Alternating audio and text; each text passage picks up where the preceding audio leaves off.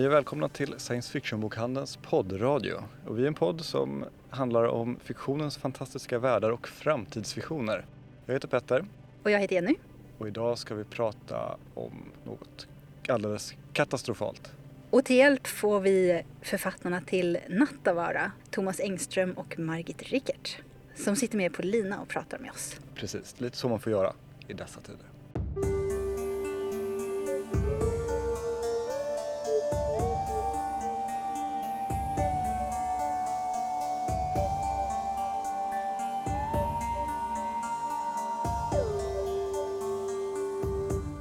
Som vanligt, om ni har några tankar, funderingar eller frågor så finns vi, podden, finns på Science Fiction Bokhandelns sociala medier. Så att eh, Science Fiction Bokhandeln på Facebook och S F Bok på Instagram. Och ni kan även mejla oss. Och då är det podd med två d at sfbok.se. Om ni vill betygsätta oss där ni lyssnar på podden så blir vi jätteglada för det, för det hjälper oss mycket. Ja. Och ja, idag ska vi prata mycket om vad som händer efter en katastrof har drabbat världen eller ett samhälle eller något liknande. Och då har vi ju som sagt Thomas Engström och Margit Richert som gäster. De har jag och Lina pratat med faktiskt. Vi har redan haft det samtalet så att vi kommer klippa in det lite snyggt här. Och de har skrivit boken Nattavaara som utspelar sig i en ganska nära framtid där klimatförändringarna har orsakat en väldigt stor katastrof. Mm. Så att jag tänker vi börjar med att lyssna på dem. Ja. Och sen så kommer jag och Petter prata vidare om katastrofsamhällen. Och undergång. Undergången. Ja. Men här kommer alltså jag och Lina och Thomas Engström och Margit Richert.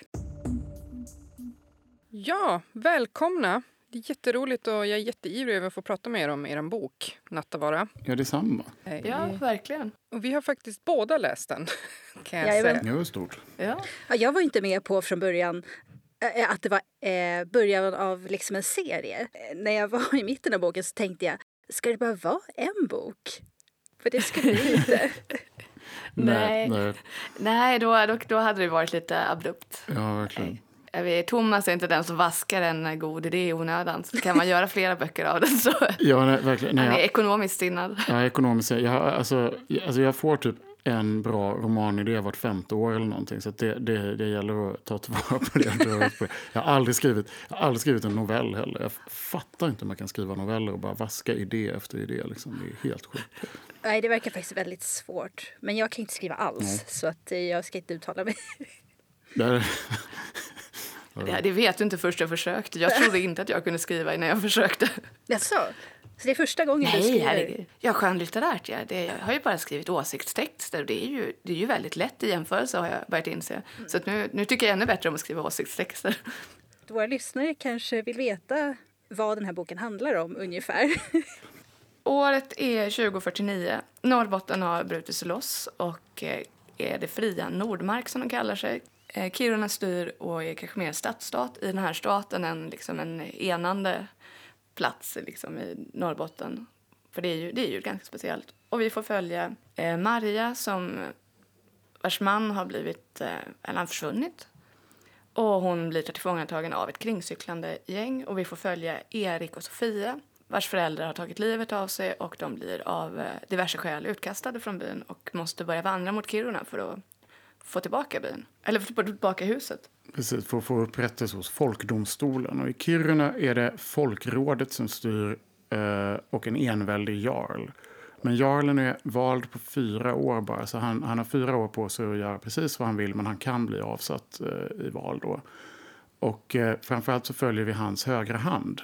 Vicejarlen Hartman som är dessutom chef för säkerhetspolisen. Och en ganska hänsynslös figur.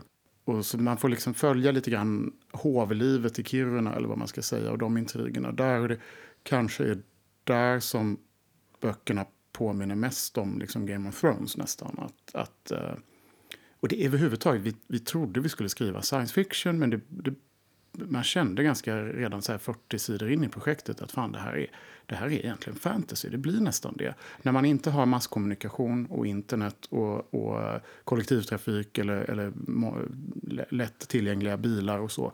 Så, så Erik ska gå till Kiruna. Ja, det, det blir väl bara, aha okej, det kommer ta typ sju dygn.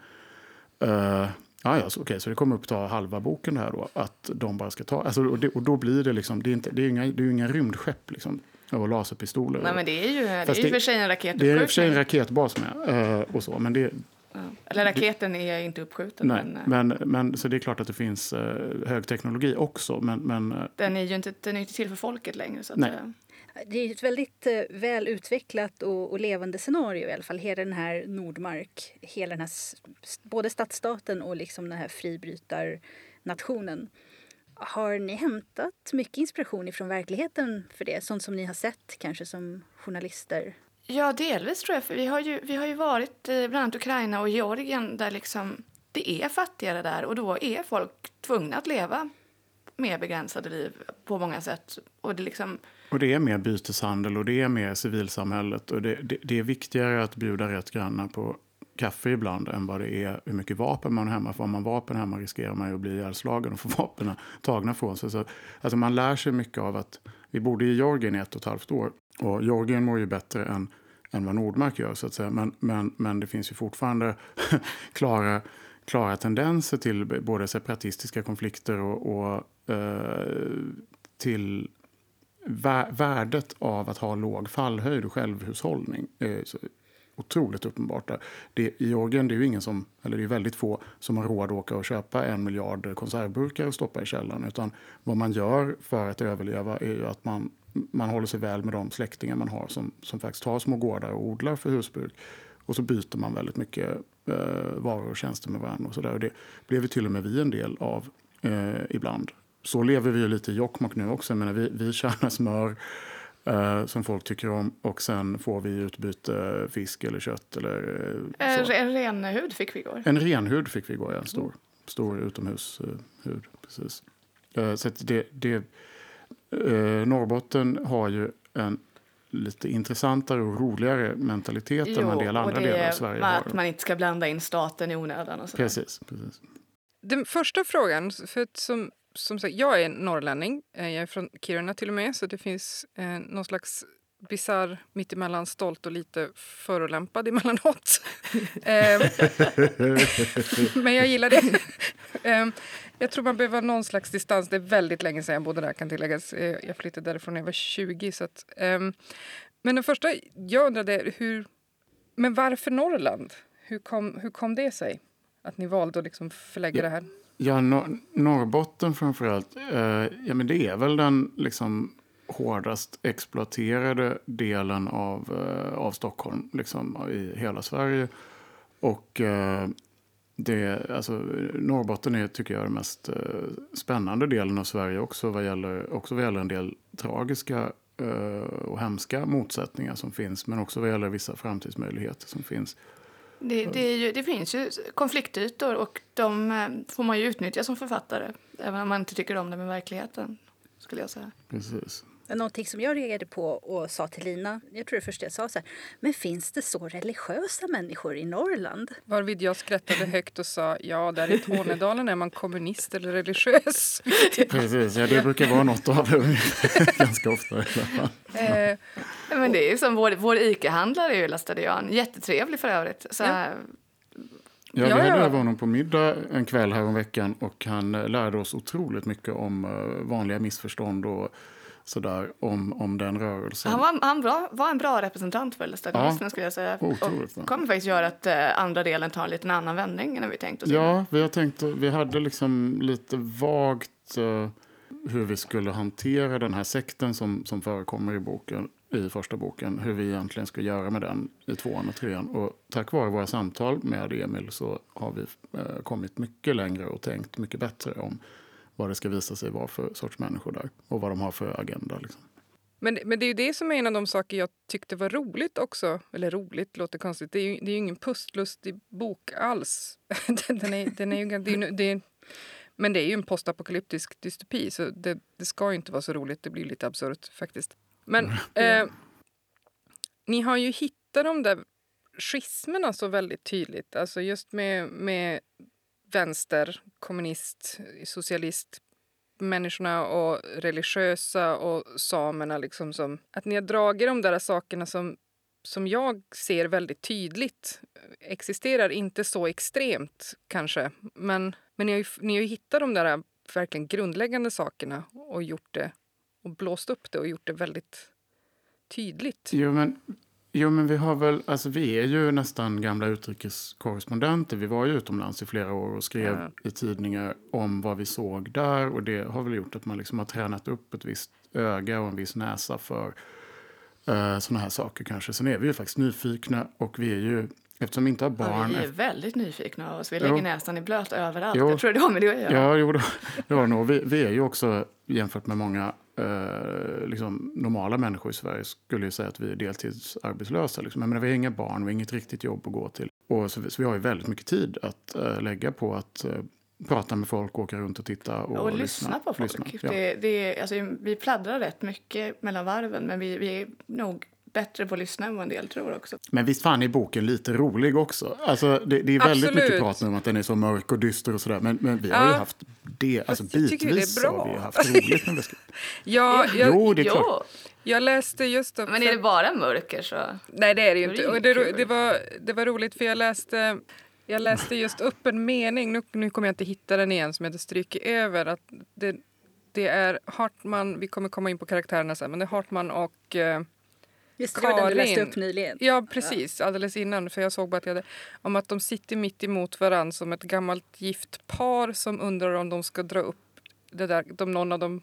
Det är något sådär, någon av de mest karaktäristiska grälen en gång till innan döden skiljer dem åt. Något sånt. Ja, just det. Ja. Fantastiskt. Ja, just, det, just den meningen är faktiskt samarbete mellan Thomas och mig. Okay. Jag ja. minns den väl. Eh, någon av oss hade gjort en grundversion av den som var lite oklar eller inte helt fullbordad liksom, på något sätt. Och sen satt vi tillsammans och... Eh, Uh, ja, det, är, det är ju lätt som giftbar.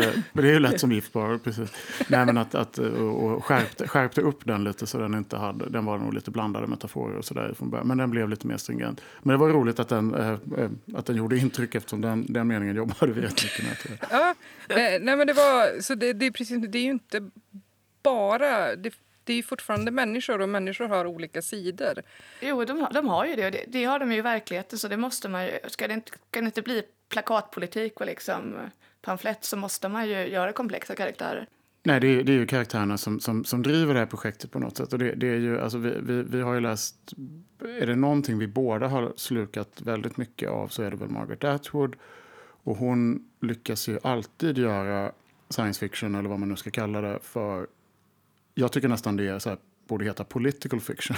Men ja, ja. det beror ju på hur man är lagd liksom.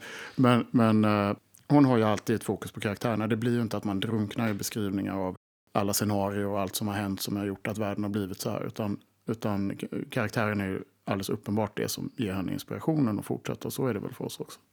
Det, det är många karaktärer. Jag kan tillägga att det blir aldrig rörigt. Det tyckte jag var imponerande. Ibland när man läser de här böckerna ja, brukar man vara tvungen att bläddra tillbaka för att förstå vem man läser. Och det händer inte för mig i alla fall. Nej, det, det var aldrig svårt. Ja, jag blir överlycklig. Ja. Ja. Gud, vad skönt. Jag blir överlycklig över att höra detta. Jag hatar när det är så i böcker. Jag har själv ja. så här dåligt namnminne och, och tycker att det är, så att jag, jag är nog så här otroligt noga med att det ska aldrig hända att man undrar vad det är som händer eller när, eller när det händer. Liksom, så att säga. Jag har mer än en gång i den här podden påpekat att jag kommer aldrig ihåg namn. Eh, men det var ändå lätt att hänga med i den här boken.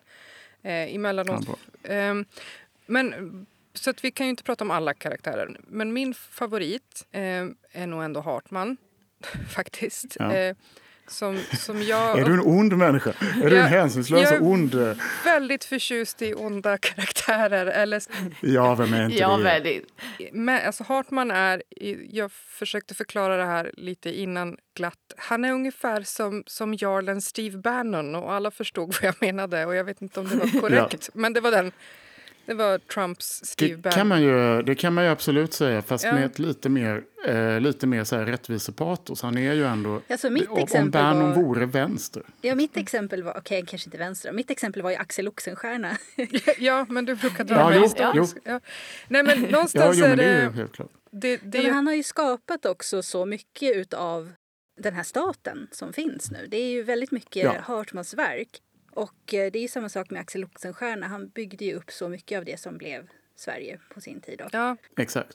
Nej, men det som gör Hartman mänsklig i det hela är ju att någonstans får man ibland lite grann känslan av att han saknar sitt gamla jag. Jag kan inbilla mig det här.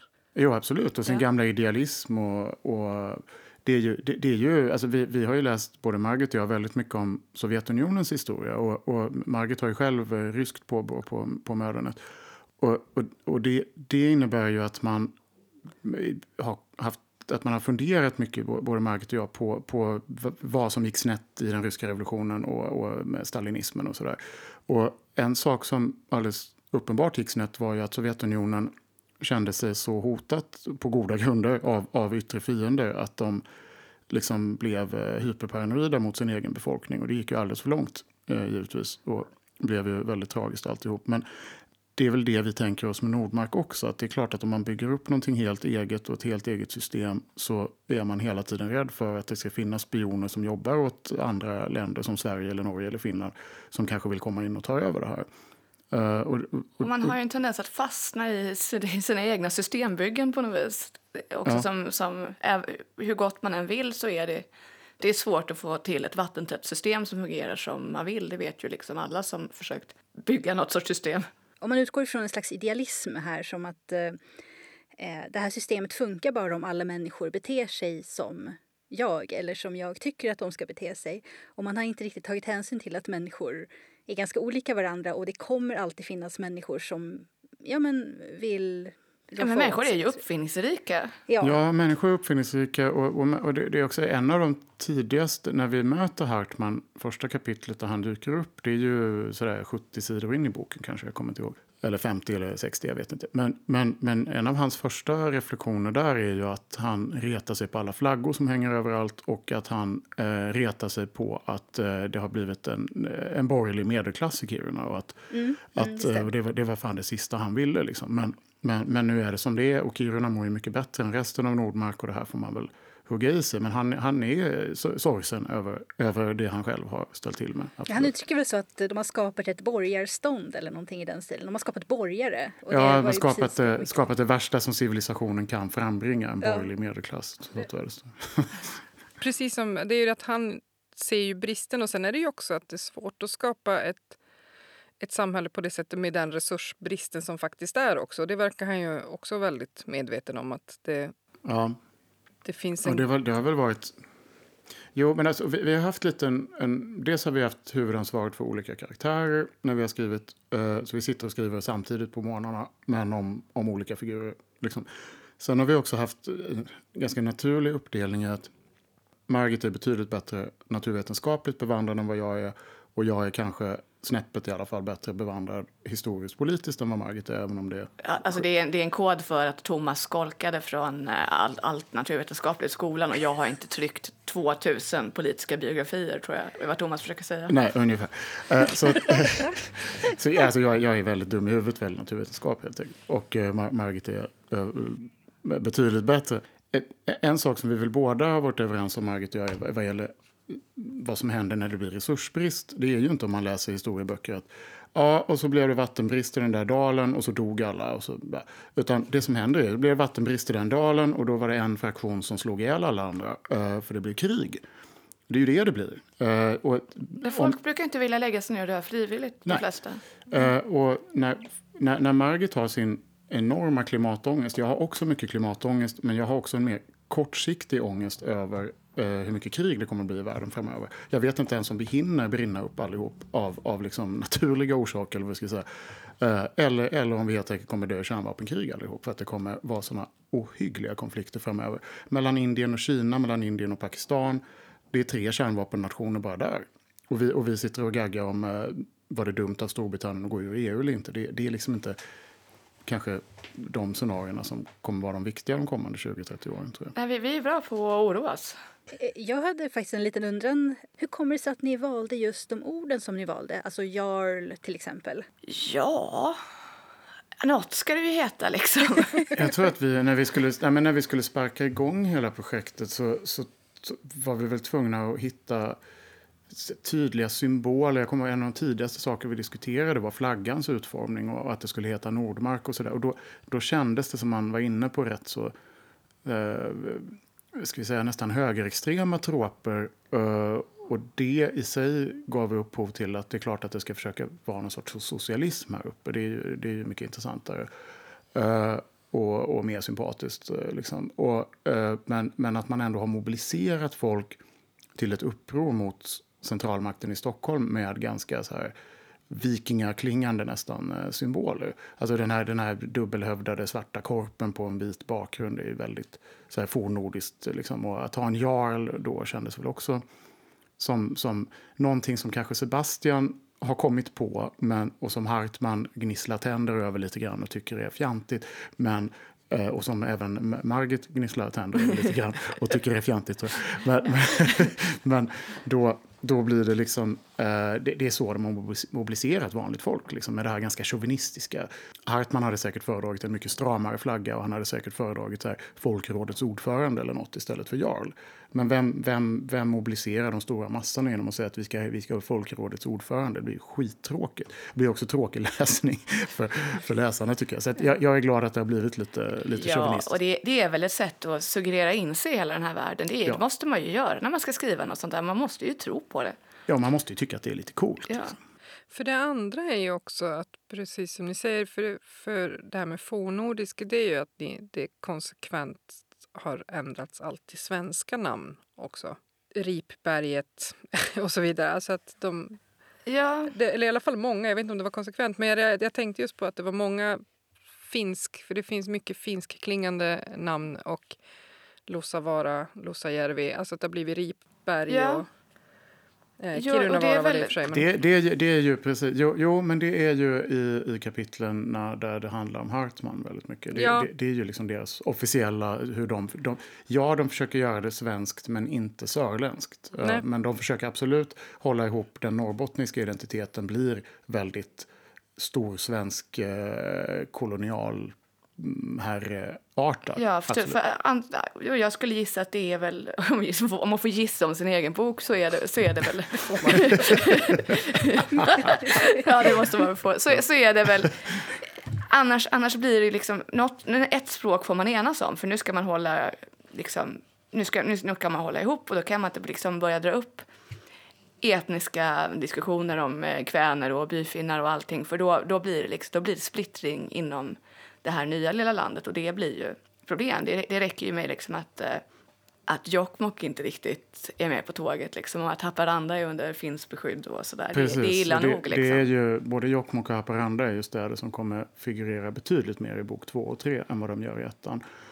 Och eh, Jokkmokk kommer vi vid det laget när vi skriver bok tre känna så väl och alltså, vi kommer ju kunna vända gatsten här, varenda källare om vi vill eftersom folk är väldigt hjälpsamma och, och visar oss saker också så, att, så att det kommer ju gå att göra eh, jag, skulle, jag skulle kunna skriva manus till ett datorspel som utspelar sig i den här stadskärnan nu tror jag snart eh, så, så, så mycket går man liksom runt i, i, i de här kvarteren och eh, det, de, den oerhörda researchförmånen har jag aldrig haft innan eh, Så Nej, och så har vi så många vi kan fråga om saker ja. också. Det är ju det. Folk tycker det är kul att hjälpa till. Vi har ju svä- längsta tackordet i svensk litteraturhistoria känns som i, i Nattavaara. Det är ett, och det är bara första boken. Det är bara liksom. första boken. Men, men det, det är, är typ, många som tillkommer i nästa bok. Åtta sidor långt uh, tackord och uh, nej, det blir nog inte ett kortare tackord nästa gång. Nej. nej.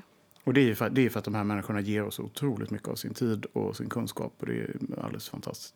En helt annan sak som jag tänkte på när jag läste boken.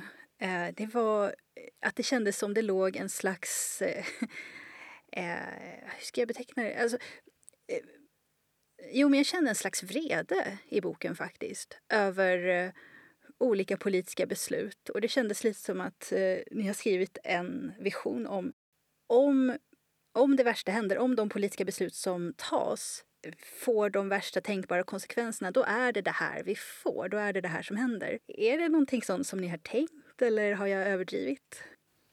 Jag vet inte om vi har tänkt så, men det ligger nog väldigt mycket i det. Att, att, äh, alltså det vi, vi är ju båda två ganska frustrerade i alla fall. Alltså vi är ganska glada i vardagen, men vi är frustrerade över att det, det fattas så många dåliga beslut hela tiden. Och det är så många icke-beslut. Ja, att det, att det låts bli att fattas så många beslut. Så eller det, hur det, det, kan det är ju en frustration. Och det, det är liksom, vi har ju inga egna barn, men det betyder ju inte att vi inte bryr oss om framtiden. Vi bryr oss ju väldigt mycket om andras barn istället. Däremot så är ju det här absolut inget worst case scenario. Och det är kanske därför i synnerhet Margit som, som är väldigt väl bekant med vilka som faktiskt är worst case scenarierna.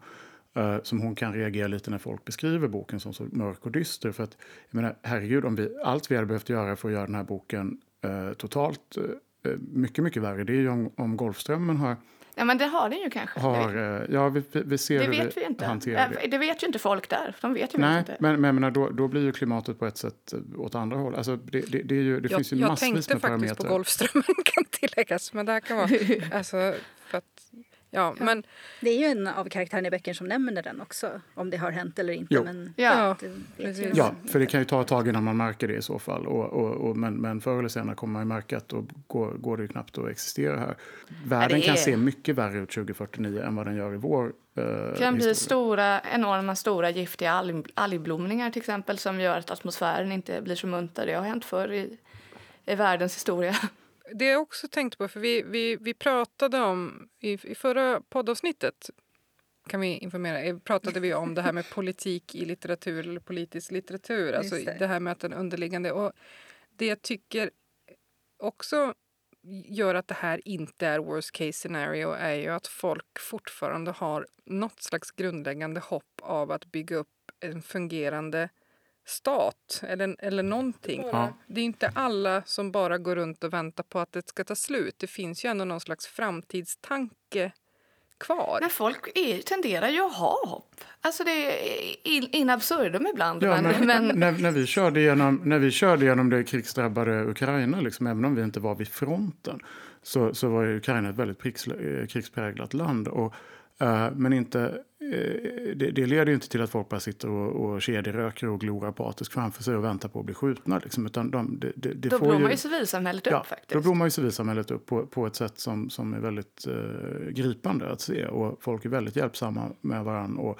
har naturligtvis, men vi, har, vi är ju genetiskt predisponerade till att vilja överleva. Och det, det tar man inte ur människan i första taget. Ja, men det är någonting som, som är positivt, vad man ska säga, i, det, i allt det här. Att, att de, kände, de fick liksom en slags eh, positiv drivkraft trots allting som de råkar ut för. Eh, och jag tänkte att ja. eh, det som folk tycker är mörkt och dystert i Nattavaara kanske är att eh, människorna verkar så, eh, vad ska man säga, att de har blivit så grymma. Ja, men det, är ju en, det finns ju väldigt mycket kärlek också, men absolut. Det tar ju fram extremer i människor, extrema situationer, det gör det ju. Det, så det, det, på, på ett sätt är det kanske dystert, men jag säger som Greta Thunberg, jag är varken pessimist eller optimist, jag är realist. Liksom. Det, det, finns ju, det, finns ju, det finns ju en scen där, där Erik vänder, eh, man kan ju betrakta det han gör som väldigt hänsynslöst mot ett par eh, sörländska klimatflyktingar då. Men från Eriks perspektiv, jag, som jag ser det också, så är det väl mer bara att folk blir ju ganska snabba, alltså de blir opportunister. Och om man uppfattar ett par människor som ett hot, som Erik gör där, så, så vänder han den situationen till att istället för att de eh, två människorna det handlar om är, är, ska vara ett hot mot honom och Sofia, så blir de en tillgång för honom när han ska ta sig mot Kiruna. Och det, det kan ju tyckas grymt eller så, men det är nog vad jag i alla fall som sexton-åring i den där världen, om jag hade varit modig och ärgirig, så hade jag nog gjort som Erik också i en sån grej. Det är världen som är grym. Jag tycker inte att de flesta av karaktärerna är särskilt grymma. Sebastian då, Jarlen, som vi inte har pratat så mycket om, han är ju, han är ju mer storvulen och, och obetänksam, men han har ju ett kanske större hjärta på vissa sätt än vad, än vad Hartman har.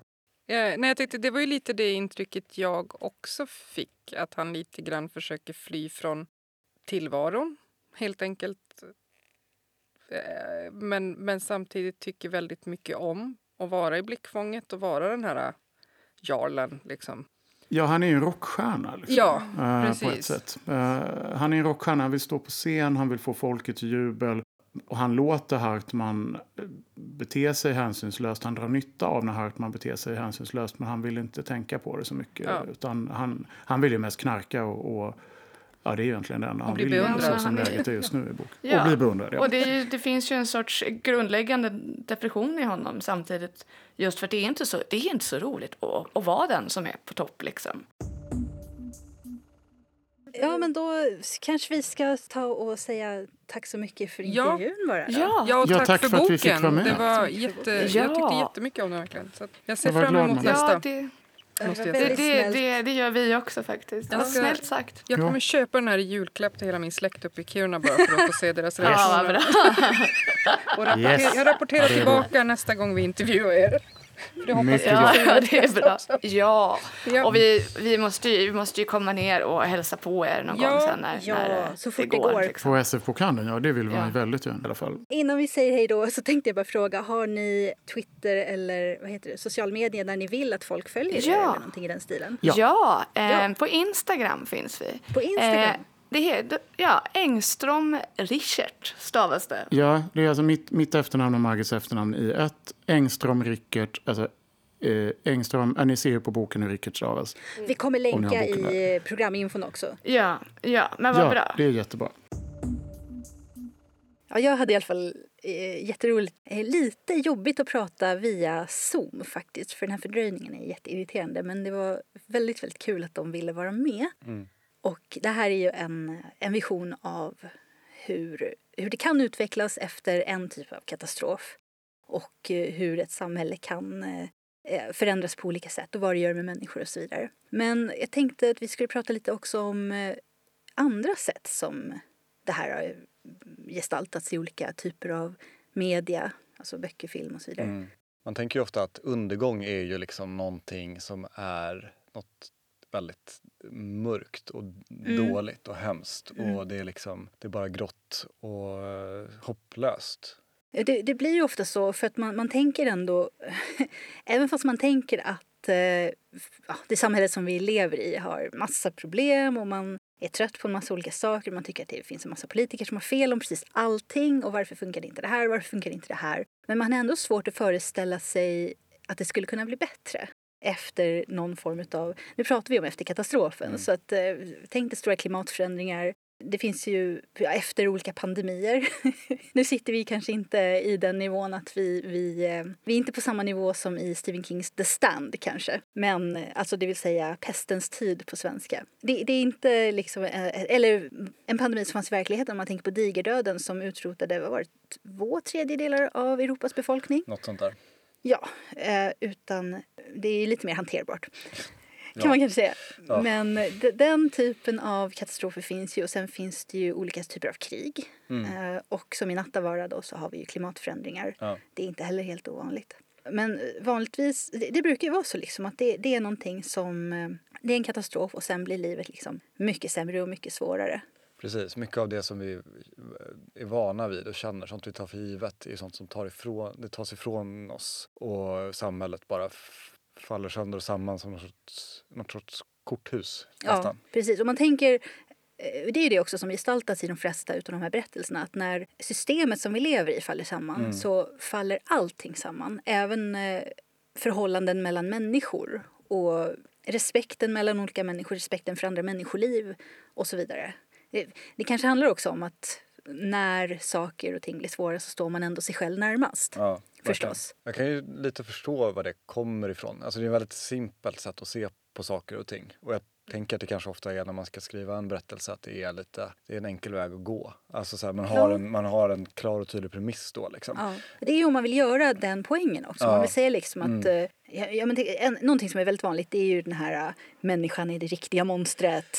Det var inte vampyrerna, det var inte bomben som föll som var katastrofen utan det är hur människor är mot varandra. Ja, ja. Vilket som ni kanske hör jag är lite trött på. Ja, men det är ju, det är ju väldigt gjort. Eh, mm. Mycket vi har ju... Ja, men ett av de största exemplen som vi har där de senaste åren eh, är ju Robert Kirkmans Walking Dead.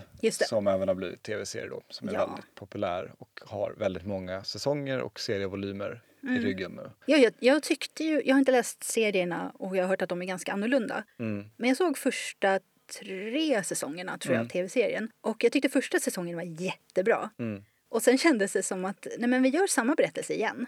Och sen gör vi samma berättelse igen. Mm. Och jag var liksom, men ska det inte utvecklas någonstans? Nej, det handlar bara om en sak. Och det är just det här att eh, det är människor som egentligen är, on- är de riktiga monstren, inte monstren. Ja, men det är lite, jag har ju läst jag tror jag har läst tretton eller fjorton volymer av serien. Ja.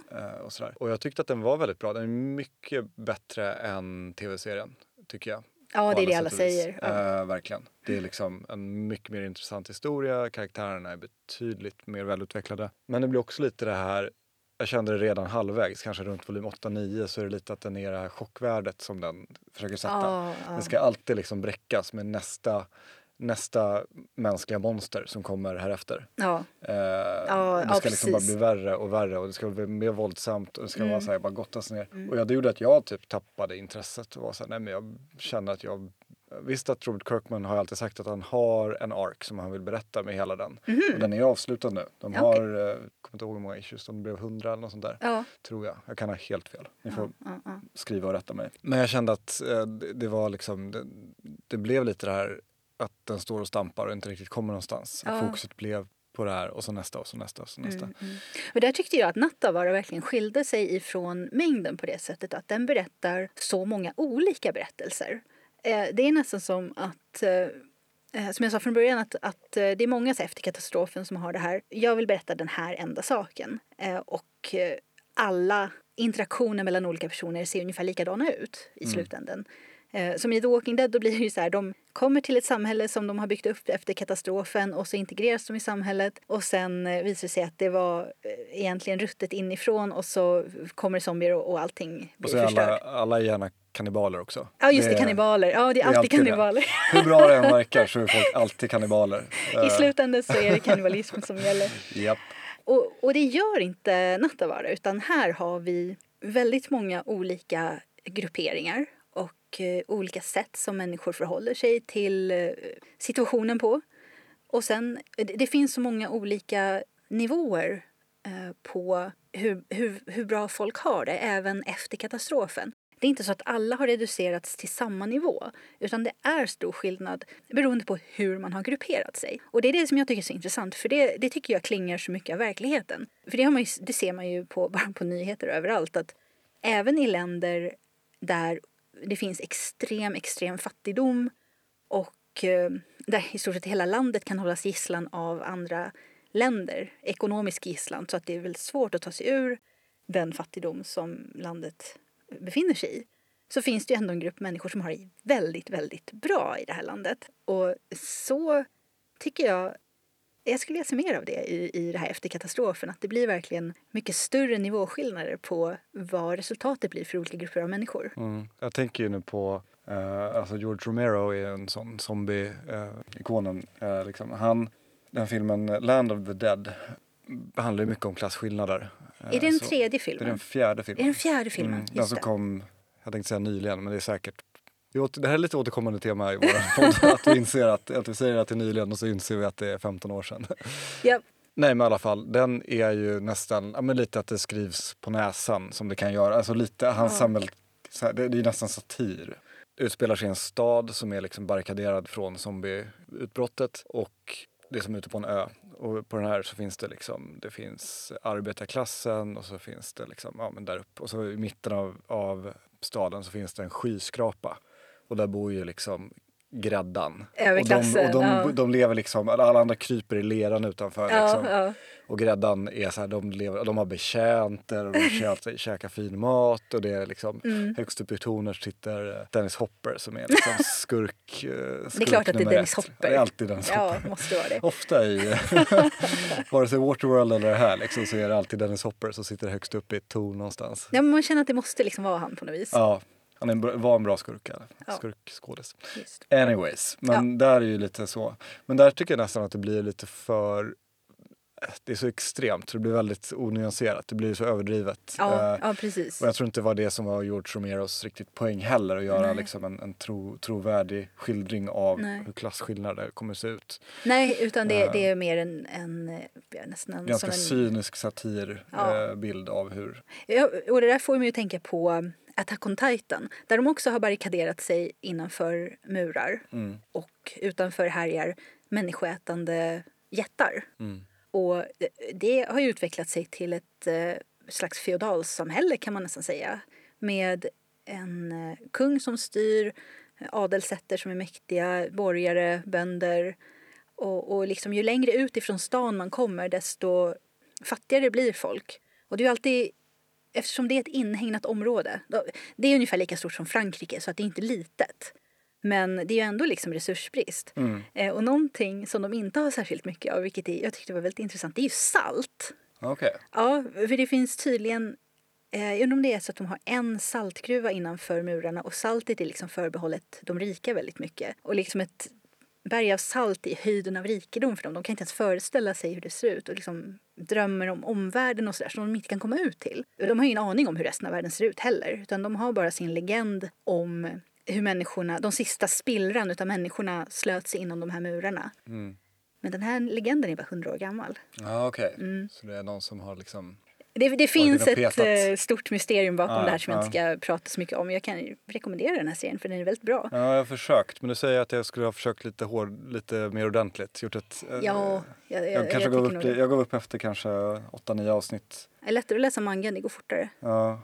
Men i, i vilket fall, där, där har de ju också, där har ju bara klassamhället utvecklats. Och det har ju blivit ett fullvärdigt samhälle. Men de har ju också alla resurser som behövs innanför de här murarna. Mm. Det, det, det är liksom lite knappt med vissa resurser, men det är inte så att eh, det inte finns så att ett visst antal människor klarar sig. Å andra sidan, om de skulle bli lite för många innanför murarna, mm. då måste ju någonting göras. Just det, mm. precis. Det, eh, ja. ja, vi ska intressant. inte prata mer om det, men, men det, det är en intressant värld eh, och ett slags efter katastrofen-scenario. Precis, jag, precis, och där är något samhälle som har byggts upp och som är... Ja. Det är inte det här ja, men, med Mad Max-estetik eller så, Nej. utan det är liksom det här samhället som har, katastrofen har varit och mm. eh, människan har anpassat sig mm. och någonting har hänt. Nu har jag inte sett hela så jag vet inte vad. Men, att... men det är verkligen så, och det, det som jag tycker den visar väldigt väl, det är ju hur människor anpassar sig efter omständigheterna mm. och eh, hur varierad, hur varierad eh, beteendemönsterna faktiskt blir hos, mm. hos olika grupperingar. Och det här är också ganska många människor som, mm. som det handlar om. Mm. Det är ju som ett land liksom. Eh, och det, det är ju skillnaden om man tänker på många andra katastro- efter katastrofenscenarier som Mad Max till exempel. Det är ganska litet antal människor som det handlar om. Och nu tänker jag framförallt på Fury Road som är den mm. som jag har sett senast. Eh, det var länge sedan jag såg Mel Gibson-filmerna. Det var ja. när jag var liten. Jag kommer knappt ihåg någonting. Jag kommer ihåg Tina Turner för att hon är minnesvärd. Men annars, nej. Jag pratade om Tina Turner förut i den här podden. Ja, men hon är värd om den. Det kommer alltid Tina Turner. Ja. Det är Tina Turner och Dennis Hopper. Mm. Har de någon som varit med i samma film någon gång? Vi undersöker det till ja, nästa program. Då får vi återkomma. Ja, Please hold. Jag tänker, men jag tror att jag tänker på Water World. Jag tänker på honom i post... Ja. Eller efter katastrofen. Ja. Ja. Ja, precis. Det var inte en bra film, men vad ska man säga? Själva, spektakulär. Ja, och själva konceptet tyckte jag var fascinerande. Ja. Ja, premissen var, var värd att göra en berättelse om. Mm. Det var synd att den inte var bättre gjord, tycker jag. Ja. För, för just det här, och det här är ju också det här med resurser och tillgången och bristen på dem som dyker upp väldigt mycket. Ja, att jord blir liksom... Mm. Precis, och det här är ju också som vi pratade om i Nattavaara, jag och, och, och Lina och Thomas och Margit, att det är ju en sån begränsning där också, och det påverkar ju väldigt, väldigt mycket. För att när man svälter och blir desperat så är det ju klart liksom att man har svårt att känna empati för andra. Mm. Men det, det är där som jag tycker också, det är så intressant hur författare närmar sig den här tänkta framtiden. För det är inte så att någon riktigt kan gå på erfarenhet utav det. För när det har hänt på riktigt, ja men tänk digerdöden. Det var ju så länge sedan. Det, var, det, man, det man har sett ifrån det som är väldigt intressant är ju att konsten fick väldigt mycket så här, inslag av död. Mycket skelett och sånt i ja. medeltida, ja, men det, tidig medeltida konst. Ja, det har man ju sett. Mm. Och, så det är möjligt att liksom, nya religioner, så här, dödskulter och sådana kanske skulle uppstå. Nu sitter jag och fabulerar vidare. Ja, men precis. Men jag tänker att det är det som, just den här desperationen är det man tänker, som, som man föreställer sig. Samtidigt så har ju alla samhällen som finns idag har ju byggts från noll liksom egentligen. Man går tillbaka till liksom, alla från början liksom. Mm. Så på något ställe så har människor i alla fall samarbetat i någon form mm, mm. för att... Och det, det är ju det som är, är på, själva grejen också med människor. Att eh, vi uppnår ju det vi uppnår genom att samarbeta med varandra. Mm. För att det finns inget annat sätt egentligen att skapa någonting som är i tillräckligt stor skala för att göra någon skillnad. Jag vet, man kan inte liksom... Det, jag tänker på preppers lite. som gärna liksom tänker att men jag ska ha min stuga där jag ska ha mina resurser och, och så ska jag klara mig liksom själv. Men det kommer ju fortfarande vara så att man är beroende av andra människor för vissa saker. Men maten man har lagrat tar ju till slut slut. Och det är svårt till exempel att ha, om man inte ge, lever som jägare och samlare så är det väldigt, väldigt svårt att, att bara föda sig själv på det man kan odla.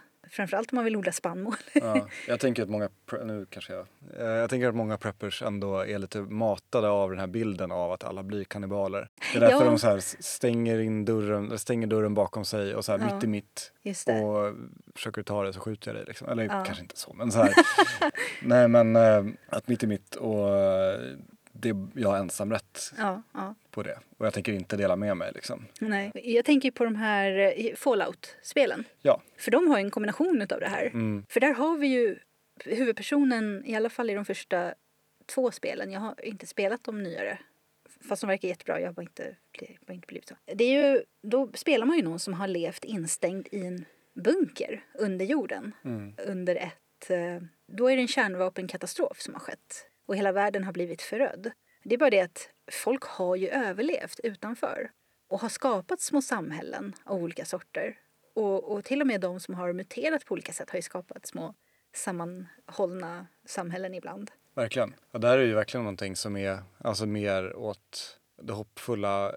Det finns, det förekommer kannibaler i Fallout också. Men, det är svårt att komma undan kannibalerna. Ja, nej, men där är det ju verkligen så här att då är det, det finns kannibaler, ja, men det finns liksom, ja, det finns så mycket knäppa personer man kan stöta på ja. där ute i the wasteland liksom. yeah. Så det, jag tycker Fallout är en väldigt kul, alltså det, det, det är just det här att det är en öppen värld som man kan få ut, utforska själv som spelare och yeah. liksom lite, lite skapa sin egen historia. Det är det som ja. jag Det är väl fyran i den jag spelat senast, det senaste mm. spelet i serien. Jag skulle säga, jag tycker inte ens om öppna världarspel. Nej. Men jag gillar Fallout. Mm. Men de är så duktiga på det. Det har varit mycket hat mot Bethesda efter Fallout sjuttiosex, där online-spelet som kom. Ja, men det var ju ganska dåligt. Alltså, ja, det var mycket konstiga beslut de hade tagit där. Att, ja, att de inte ska ha några eh, vad heter det, uppdrag i spelet som man kan... Alltså, det finns ingen historia. Nej, det är precis. De tänkte ju, det var någon sorts mm. romantisk idé om att spelarna skulle bygga det. Men det är liksom, man behöver styras lite. Ja, det funkar lite. inte så, ja. Nu ska de ha fixat det. Jag har inte, test, inte testat, men det har kommit lite uppdateringar mm. där. Mm. Men i alla fall, Fallout fyra, att det, det Bethesda är så bra på, det är att man kan se historier i miljön, liksom. Så det här upptäckarglädjen blir ju väldigt mm. stor. Och, och det att... handlar ju ganska mycket om att bygga upp förhållanden med andra mm. personer. Mm, precis. Eh, man kan ju spela lite hur man vill i det, mm. det kan man ju, men, men om man har höga värden på vad är diplomati eller ja. någonting ens, och kommunikation, mm. då, då kan man ju liksom eh, klara spelet på att man helt enkelt är väldigt bra på att kommunicera med andra människor och, eller andra personer mm. och, och bygga upp bra förhållanden och få liksom fördelar på det sättet. Ja, verkligen. Stor tyngd på det. Ja. Um, Sen måste man ju skjuta lite ändå. Alltså det, vi har ju våra supermutanter och sådär ja. som bara skjuter den så fort de ser den. Men det hade ja, varit kul det... om det också hade gått att lösa med snack typ. Ja, um, eller hur? Lite. Men ja, fast... det är ju ett, det är mer som ett äventyrsinslag då. Och precis, det, det är inte, budskapet är ju liksom inte att uh, i grund och botten så är alla människor själviska. Nej, nej, nej, absolut inte. Det, det finns ju massa exempel på städer mm. som har byggt upp. Och liksom, ja, men så här, folk har börjat bygga... någonting som liknar det samhället som vi lever i idag. Ja. Igen. Ja, på vissa sätt så tycker jag att det kanske är lite för likt. Det mm. här med eh, att använda kapsyler som mm. mynt. Mm. Det, det känns lite så att ja, det var bara för att det behövdes en spelmekanik för att handla med. Och inte för att de här kapsylerna egentligen är värda någonting. Nej. Men det är klart liksom, att ha någonting som representerar värde, det är inte så långsökt. Nej. Men jag tyckte att det var lite för förenklat. Men som sagt, spelmekanik behövs ja, ju. Så. Jag tror att, eller det har väl liksom lite, blivit lite som en symbol för Fallout. Alltså ja. kapsylerna liksom. Det är, verkligen, det är lite dumt, men det är lite ja, roligt men alla också. Tycker jag, men jag tror många gillar det liksom. Ja. Vi säljer ju kapsyler till och med här. Ja, vi får med, nyckel, med... kapsyler på nyckelring, ja, eller exakt, hur? exakt. Och ja. även lösa kapsyler tror jag vi har ja, haft. Jag tror jag vi har kvar ja, dem. Just det. Det hade vi. Ja. Typ en burk med lösa kapsyler. Ja, precis. Ja. Som stod Nuka-Cola på. Ja, men den är väldigt, den gillar jag också. Och det här att de har tagit avsprånget från någon sorts femtiotalsvärld. Ja. Och att allting är liksom byggt i den estetiken. Det, jag tycker Fallout är väldigt, ja. en väldigt kul exempel på efter katastrofen. Eh, hur en värld kan mm. te sig. Ja, jag, jag, jag håller med. Eh, och det, det är ju det som jag jag faktiskt gillar med det här efter katastrofen, det är ju faktiskt när det finns en, det behöver inte vara liksom en ljus positiv värld, men ändå en slags positiv upplevelse, att man gör någonting proaktivt, att man bygger upp någonting snarare än visar på vad som har rivits ner. Eller åtminstone att det är en kombination av båda. Mm. Att det liksom man spelar någon, eller man läser om någon, eller upplever någon som försöker åstadkomma någonting. Ja, det är, ja, precis. Jag har läst den här First Knife, precis, som har nyligen kommit ut med sin första samlade volym. Och den utspelar sig också, precis som Nattavaara, efter en stor klimatkris. Mm.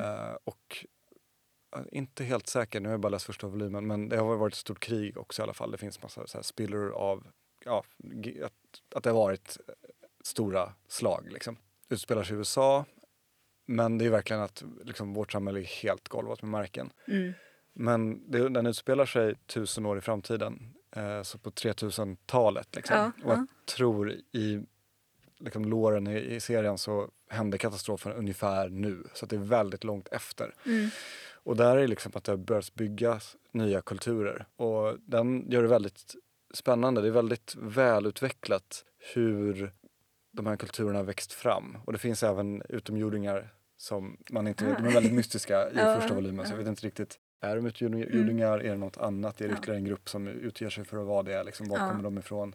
Hur kan någon med makt bygga en historia? Det var så han fick idén, han som skrivit eh, serien. Hur kan de med makt ändra på historien eh, utifrån spår som lämnas efter oss? Alltså, ah. han hade idén, det är inte med i serien, men i volymen så finns det en liten så här att han, en förklarande text om hur han, han kom, kom på idén. Liksom. Och då var det ett projekt som han gjorde, jag tror att det var något skolprojekt som han gjorde när han skrev, skulle skriva en turistguide som skulle vara hur utomjordingarna som tagit över förklarar varför, eller maskinerna som tagit över, hur ja. de förklarar för människorna som lever då ja. att människan alltid levt i symbios med maskiner, men maskinerna har alltid varit bestämmande liksom, ja. och pekar liksom i historien på så här, men du ser här, här ja. ser vi ju liksom typiskt hur den här liksom roboten har liksom gått och med en kopplad människa ja. och så där. Det är väldigt, det är en väldigt inte kul idé. Mm. Och han gör det väldigt bra. Och, men också den här världen i First Knife som är ja. väldigt spännande är att se liksom hur de här kulturerna spelar med varann och hur de har växt fram och hur de olika ideologier som de, mm. de liksom är byggda utifrån. Mm. Det är ju så med, det är alltid så med historia att den, den tolkas ju, vår historia är ju alltid tolkad av någon. Mm. Och den är ju aldrig helt objektiv. Är, så att absolut, jag tycker det är superintressant. Ja, men då borde koncept, du, du läser mycket manga, men om du ska läsa, ska du testa First Knife? Ja, jag, jag är inte liksom anti att läsa nej, amerikanska nej. serier. Det, alltså, det blir lite så att man har ju begränsat med tid. Ja. Det är mest det. Och har man redan ett stort intresse så är det så svårt att ta sig tid och göra någonting annat, även ja. fast det låter intressant. Speciellt nu tänker jag också. När ja. det är, man är utmattad och vill komma hem och bara göra någonting som ja. man tycker är nice, liksom något, något man gillar. Så. Ja, ibland så orkar jag inte ens titta på någonting nytt, utan jag, jag bara så här, ja, jag har sett det här förr i tiden, ja. jag kan se det en gång till. Jag vill ha den där snuttefilten. Liksom. Ja, lite så. Ja. um. ja, alltså det finns ju väldigt många sätt att göra efter katastrofen på, men eh, sammanfattningsvis vill jag, det är väl det som, som eh, jag ville säga egentligen, det är att jag föredrar ju verkligen när det finns en drivande kraft i det hela, när det är någon som vill uppnå någonting. Eh, och det kan vara en mörk värld, men det känns ändå på något vis som en mer, eh, alltså positiv kanske är fel uttryckt. Men, nyanserad kanske? Ja, och, och ja, precis, man vill ju ha lite nyanserad bild också. Så att det inte bara blir en väldigt svartvit bild av vad människor är för någonting. Nej, precis. Undergången behöver inte vara svart, den kan vara grå liksom. Men på någonting som är kanske inte fullt så ångestladdat och undergångsrikt. eh, så vad har du varit besatt av senaste tiden? Ja, jag fick ett alldeles underbart YouTube-klipp rekommenderat till mig av algoritmen. Eh, som jag vet inte riktigt hur den jobbar. Men det är alltså ett, eh, jag tror en, cirka en timmes långt klipp. Eh, där man får höra Cloud från Final Fantasy sju Remake. Ligga och sova. Mm. Har du det när du ligger och sover själv? eh, inte när jag ska somna, för att jag har svårt att somna i ljud på. Men jag, ja. eh, ibland när jag kommer hem och lägger mig på soffan och bara så, åh, känner mig död. Så, mm. så sätter jag på eh, Clouds andetag. Och så ligger jag där och slumrar till lite. Extremt, ja. extremt lugnande. Ja. Jag vet inte hur kan det vara så himla lugnande, men det är det. Ja. Det... Han har inte något så här jobbigt...